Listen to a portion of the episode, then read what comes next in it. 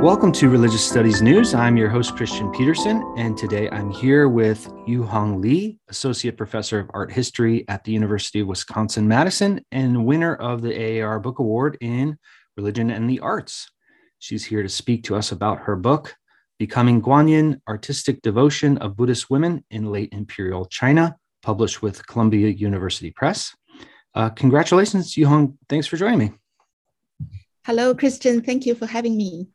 Yeah, I'm excited to talk to you about your book. It's it's really wonderful, um, and you cover material practices of lay Buddhist women, uh, focused on their relationship with the Bodhisattva uh, Guanyin uh, in late imperial China.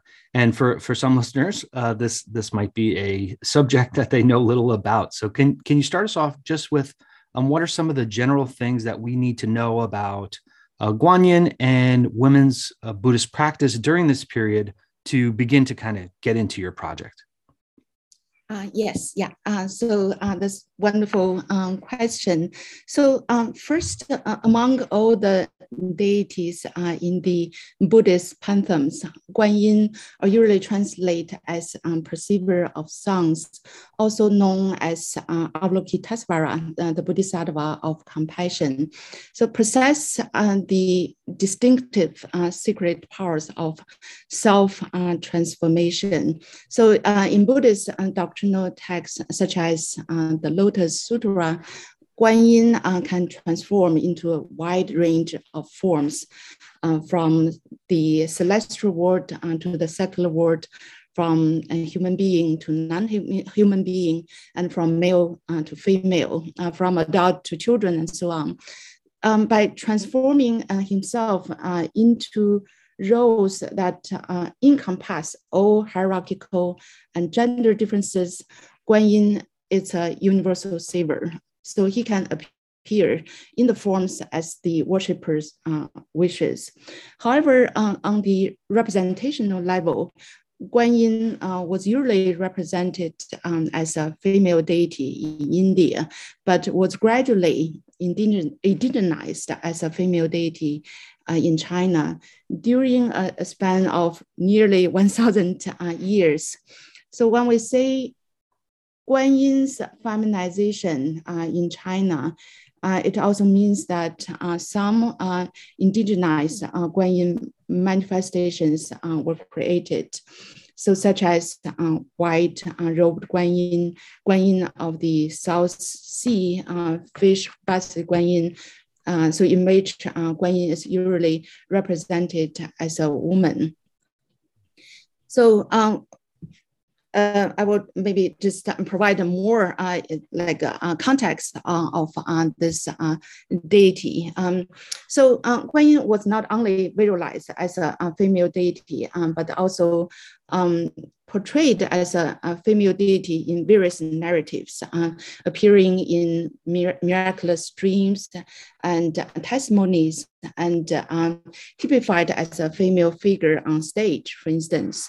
So um, during this um, late imperial China, which we roughly um, uh, call it um, like from the Ming and Qing period, from like 14th century to the um, beginning of uh, 20th century. So um, Guanyin um, became the most uh, popular uh, female uh, deity. And uh, of course, um, uh, it's a, a, really complicated issue uh, uh, talking about uh, this uh, feminization of Guanyin uh, in the Chinese context. So um, various forms such as feminization or gender transformation or sexual transformation or even sex change has been suggested to categorize Guanyin's womanly appearance. Can you tell us a little bit about the the women that were um, doing practices related to Guanyin? Who, who were the types of women that you were looking at in your study? Uh, yes, uh, yeah. So, um, so uh, so this is a really uh, parallel phenomenon. So, uh, so, when we talk about uh, when the feminization of Guanyin took place, that's also uh, during the, this time period, uh, this so-called uh, this late imperial China is also understood as um, a time uh, when many women attained advanced levels of literary and artistic accomplishment.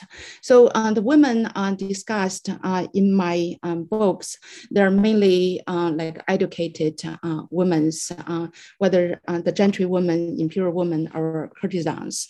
So it, women's training uh, in writing, painting, embroidery, sewing, dance, and many uh, other skills enabled them uh, to express uh, devotions by creating uh, Guanyin's uh, icons.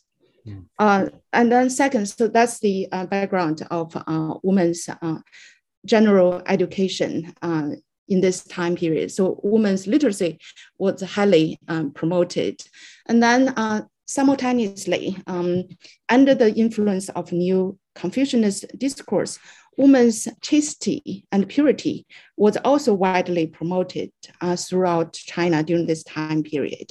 In other words, domestic space uh, was the central site uh, for women to practice uh, filial piety, participate in the cult of purity, and pursue religious practice, such as Guanyin worship.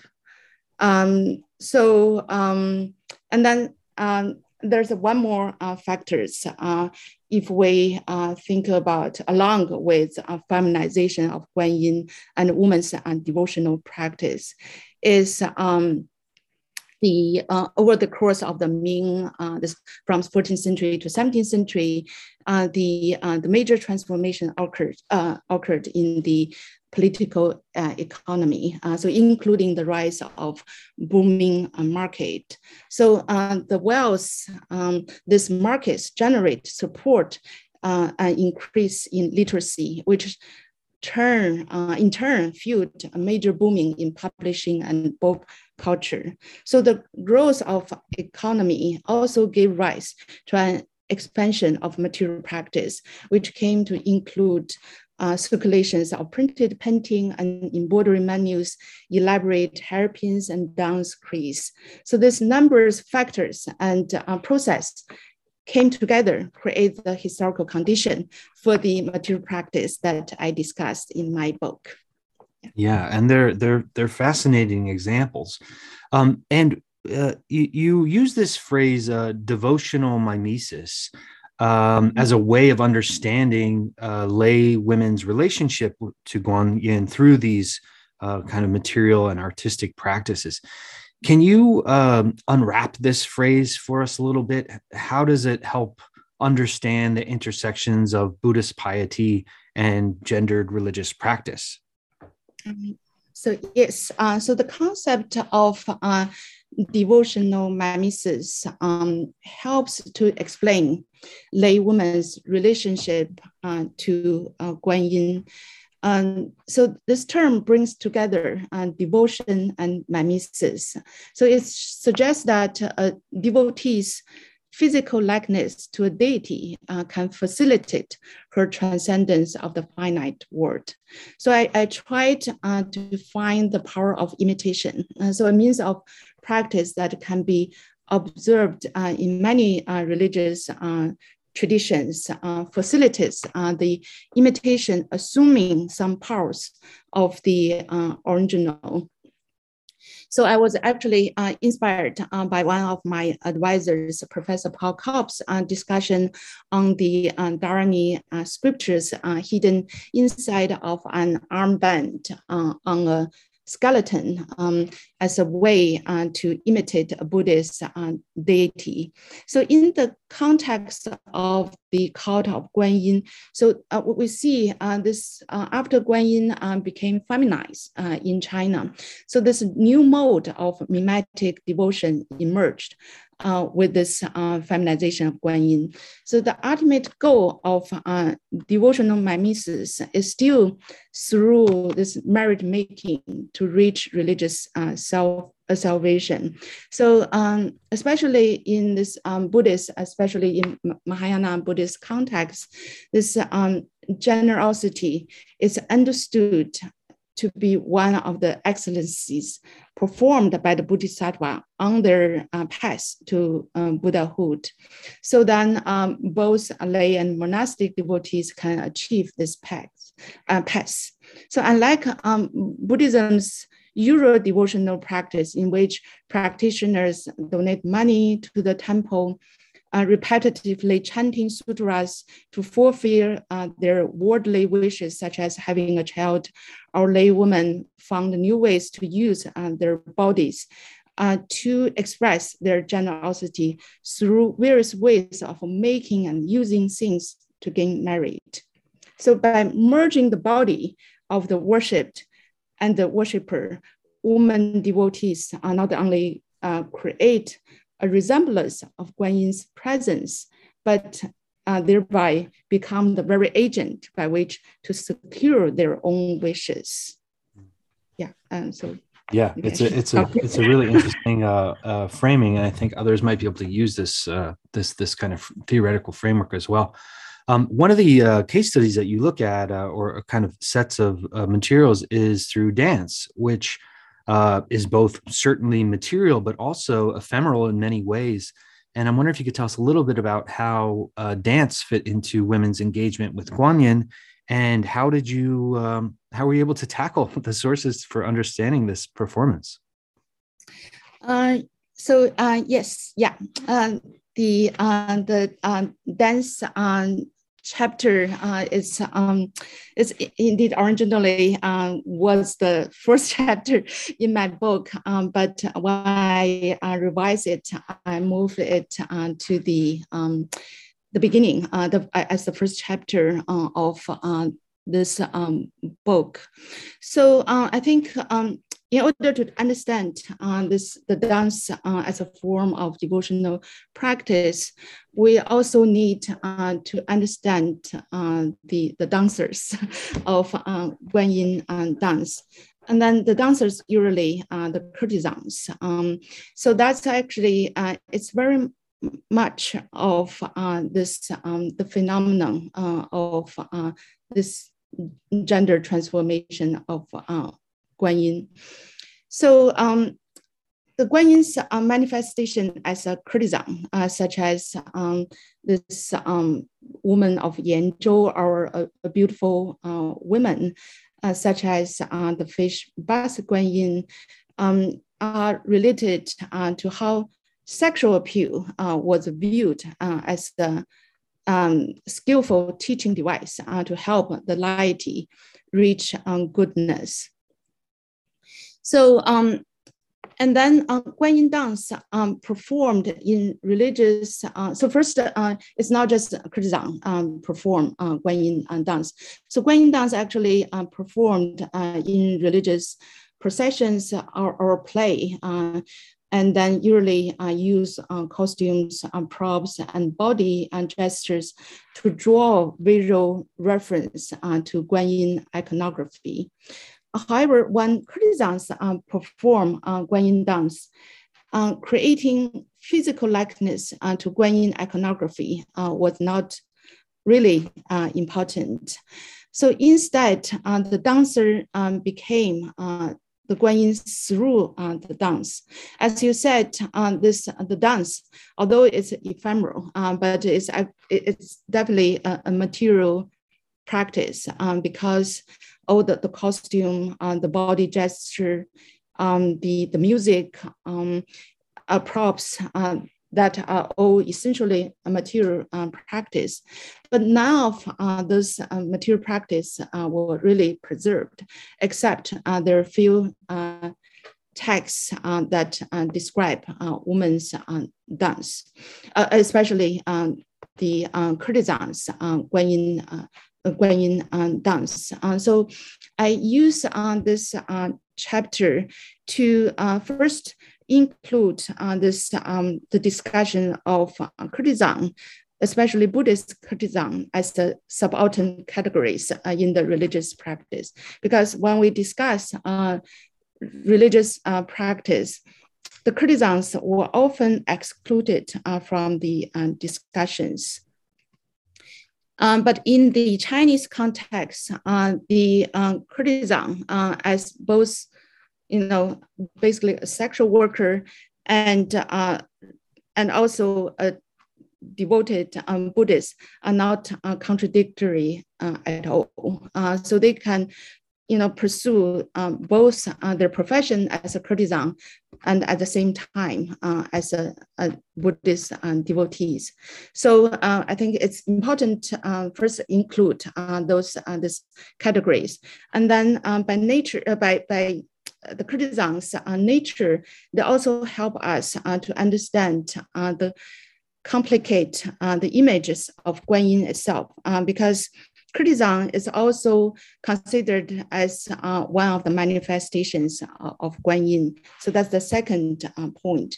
And then for a third one uh, is uh, this uh, the um, the Guanyin and the dance is also essentially part of this practice to staging uh, Guanyin as part um, of the courtesan's religious practice. So of course, at the same time, when we uh, think about Guanyin dance, there are always audience, right? Uh, who, people who watch uh, the Guanyin dance is also part of uh, this uh, daily kind of religious uh, practice. Um, so I don't know if I answer your question. Yeah, no, that's great. Um, and uh, you know, part of uh, the, the book you deal with images of Guanyin. Um, and one chapter you focus on uh, certain types of painting. Uh, but in a later chapter, you look at um, hair embroidery, uh, mm-hmm. which uh, I, I, had not really been familiar with before, and I'm sure uh, listeners won't either. So, um, can can you tell us what this process was was all about, and mm-hmm. um, what what were the goals of embroidery and needlework practices for uh, these women? Yeah, great. Um, so uh, in embroidery, uh, so in this chapter, I uh, kind of uh, concentrate on the hair embroidery. Uh, but in the first half of this chapter, I also discuss um, Buddhist embroidery in general, especially the discourse associated uh, with uh, needlework, why the needleworks um, um, was selected as a medium uh, to create uh, devotional uh, objects. Um, but then um, the main focus shift to this particularly our, our peculiar um, practice using hair to stitch the icon of uh, Guanyin.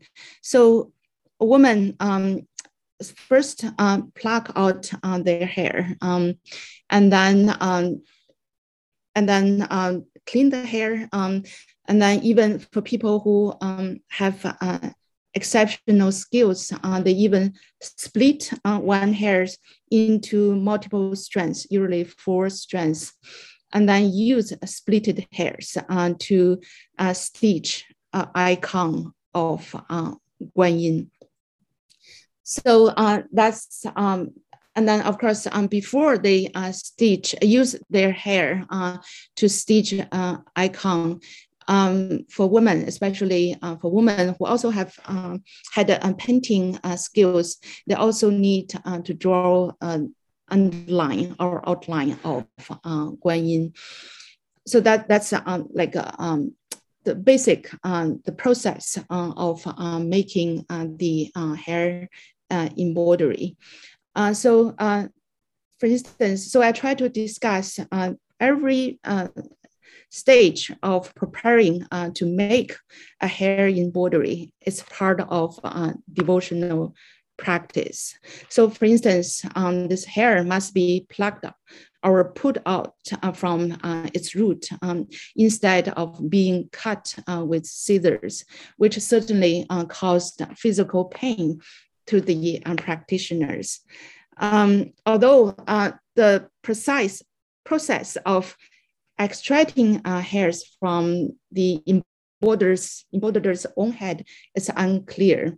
So whether the hairs were gradually accumulated during the making of the embroidery or put out all at once before the first stitch was made is not known. So either way, uh, plucking hair means that women devotees have to endure um, substantial pain to accumulate sufficient uh, strength to the embroider, uh, to embroider uh, an image. So of course, um, in, in my book, I discuss uh, this kind of ritualized experience uh, of uh, pain. Um, and then uh, I also try to uh, discuss uh, how hair embroidery is considered as a womanly practice versus, for instance, um, blood writing scriptures, which is quite common in China. Um, the other really interesting case is you look at um, the role of hairpins. Um, mm-hmm. And you look at this um, through some some archaeological case studies of burial practices. Um, so, mm-hmm. c- can you tell us a little bit about these examples? H- how was uh, mimicking Guanyin carried out in these these cases you explore? Mm-hmm. Uh, yes, yeah. So, um, hairpin uh, is another uh, mode uh, of uh, this devotional uh, mimesis that I discussed earlier.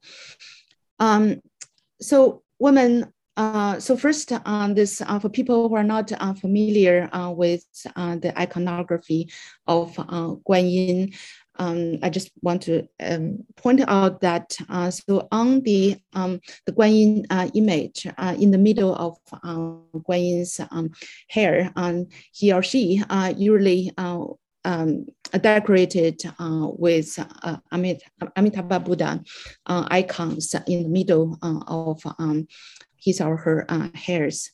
Um, so in my book, I uh, discussed this doctrinal text, which help us to understand why Guanyin um, has this symbols. So, so, for people who are interested in the, this book, you can read my book. Um, but so when um, uh, Guanyin um, became feminized. Um, still, we're in the period that both man and woman uh, has long hairs, right? Um, but only women uh, use uh, this uh, hairpins uh, to, to wear similar hairpins to Guanyin's uh, as a way to partially uh, mimic uh, Guanyin's uh, image. And this also related to other uh, issues. Uh, for instance, um, in China, there's uh, protocols about uh, the dress code. Uh, so um, women cannot wear, you know, the garment completely freely. Um, so, but it's interesting how this head part or hair part um, became more kind of a flexible, um, like a free land uh, field uh, for women uh, to have experience. Uh, uh, with uh, this new designs of hairpins. And then, so there's a larger kind of a historical background of material practice. Um, but then we see this phenomenon, especially in the tomb context. this um, one woman, um, you know, passed away, uh, their body were adorned uh, with this uh, hairpins that very similar uh, to um, Guanyin's uh, hairpins. So, um, so it, that means uh, the woman's devotion is measured uh, in terms of um, the material values um, uh, of these treasures, uh, these um, materials. So we know that women's devotional um, practice can be discussed in, in various ways. For instance, uh, in my this I just mentioned this um, embroidery chapter. I in that chapter I, I uh, discuss this uh, different like time and labor. Like uh, consumed uh, in the making uh, of the icons. So in this chapter, uh, I actually use uh, this um, the material objects, expensive uh, hair embroidery accessories, and their own bodies as part of uh, uh, devotion. So properly present their bodies for transcendence. Um, so um, there's a different type of uh, devotion. So the transcendence here is uh, um, kind of uh, realized um, through uh, this uh, directly uh, connection uh, with the the female female bodies of the uh, deity. Um, so mimicking Guanyin's appearance by wearing a hairpins. So similar to Guanyin's signifies uh, this kind of internal transformations that uh, took place inside of woman's body. Yeah, it's a it's a really fascinating book, and uh, I hope listeners will will check it out.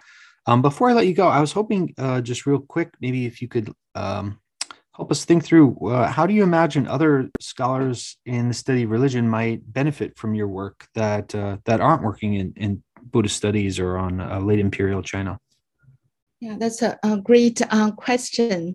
So my works uh, deals generally uh, with the uh, intersection of gender and religion. So it's not a merely Chinese problem, um, but uh, one that pervades uh, various uh, societies. So more uh, specifically, um, most, if not all religions deals with transcendence, and yet gender distinction are usually inscribed uh, within most religious uh, visions of transcendence. So my book uh, helps in the Chinese context. So the relationship um, between transcendence and immanence is not simply one of oppositions. So I believe that um, although it is important uh, to not use uh, Western concept uncritically, it is equally important, if not more, uh, important to avoid a simplistic uh, opposition between China and the West, where uh, China signifies the non-transcendent and the West implies transcend transcendence.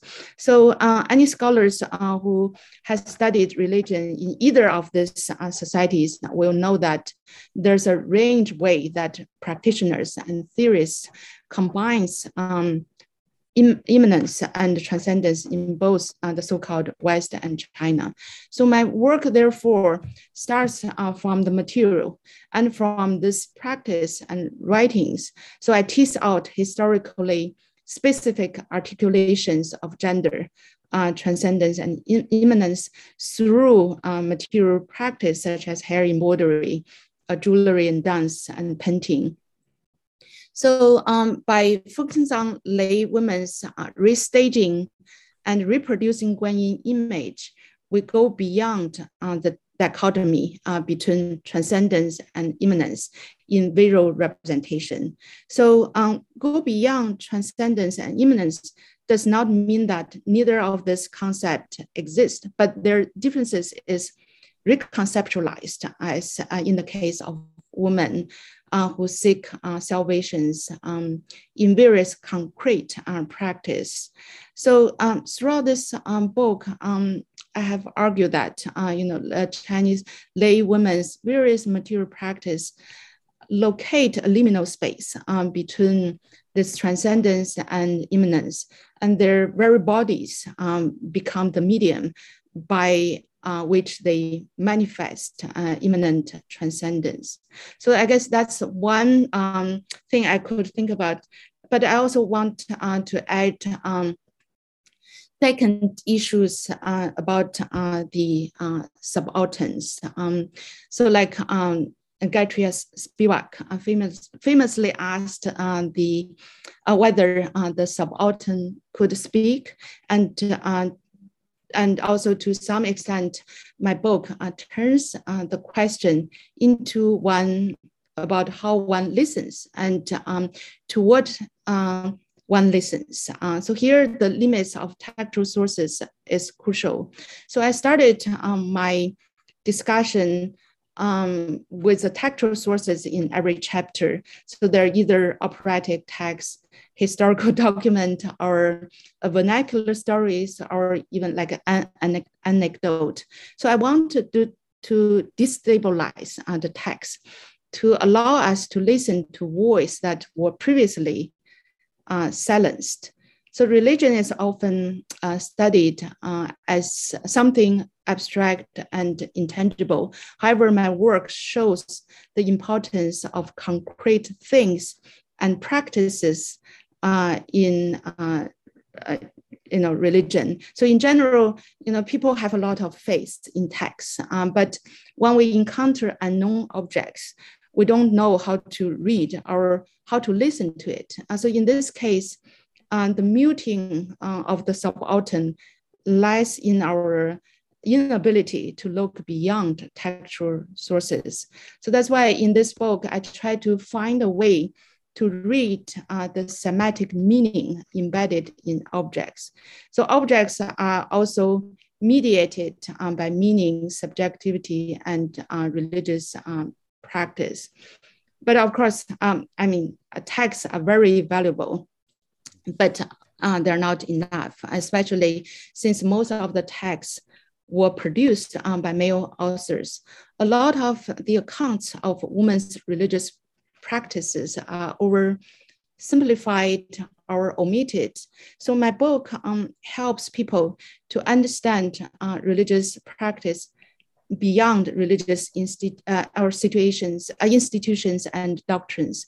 So I think um, we can, uh, you know, uh, address um, this uh, questions, uh, you know, through uh, this uh, the material uh, studies. Um, I mean, that's uh, really um, if you think about how my work might be uh, useful uh, for other uh, people. Um, so yeah, that's certainly. what I'm thinking. That's go beyond uh, institutional religious or doctrinal uh, uh, religious discussions. Yeah. Yeah. Yeah. Um, Yuhang, I think I hope people will will take up this approach more more creatively in other ways in other domains and other traditions and uh, thanks again for for making time to talk about this great book. And congratulations on your award. Thank you again for having, having me. Uh, it's great to chat with you. Yeah, thank you.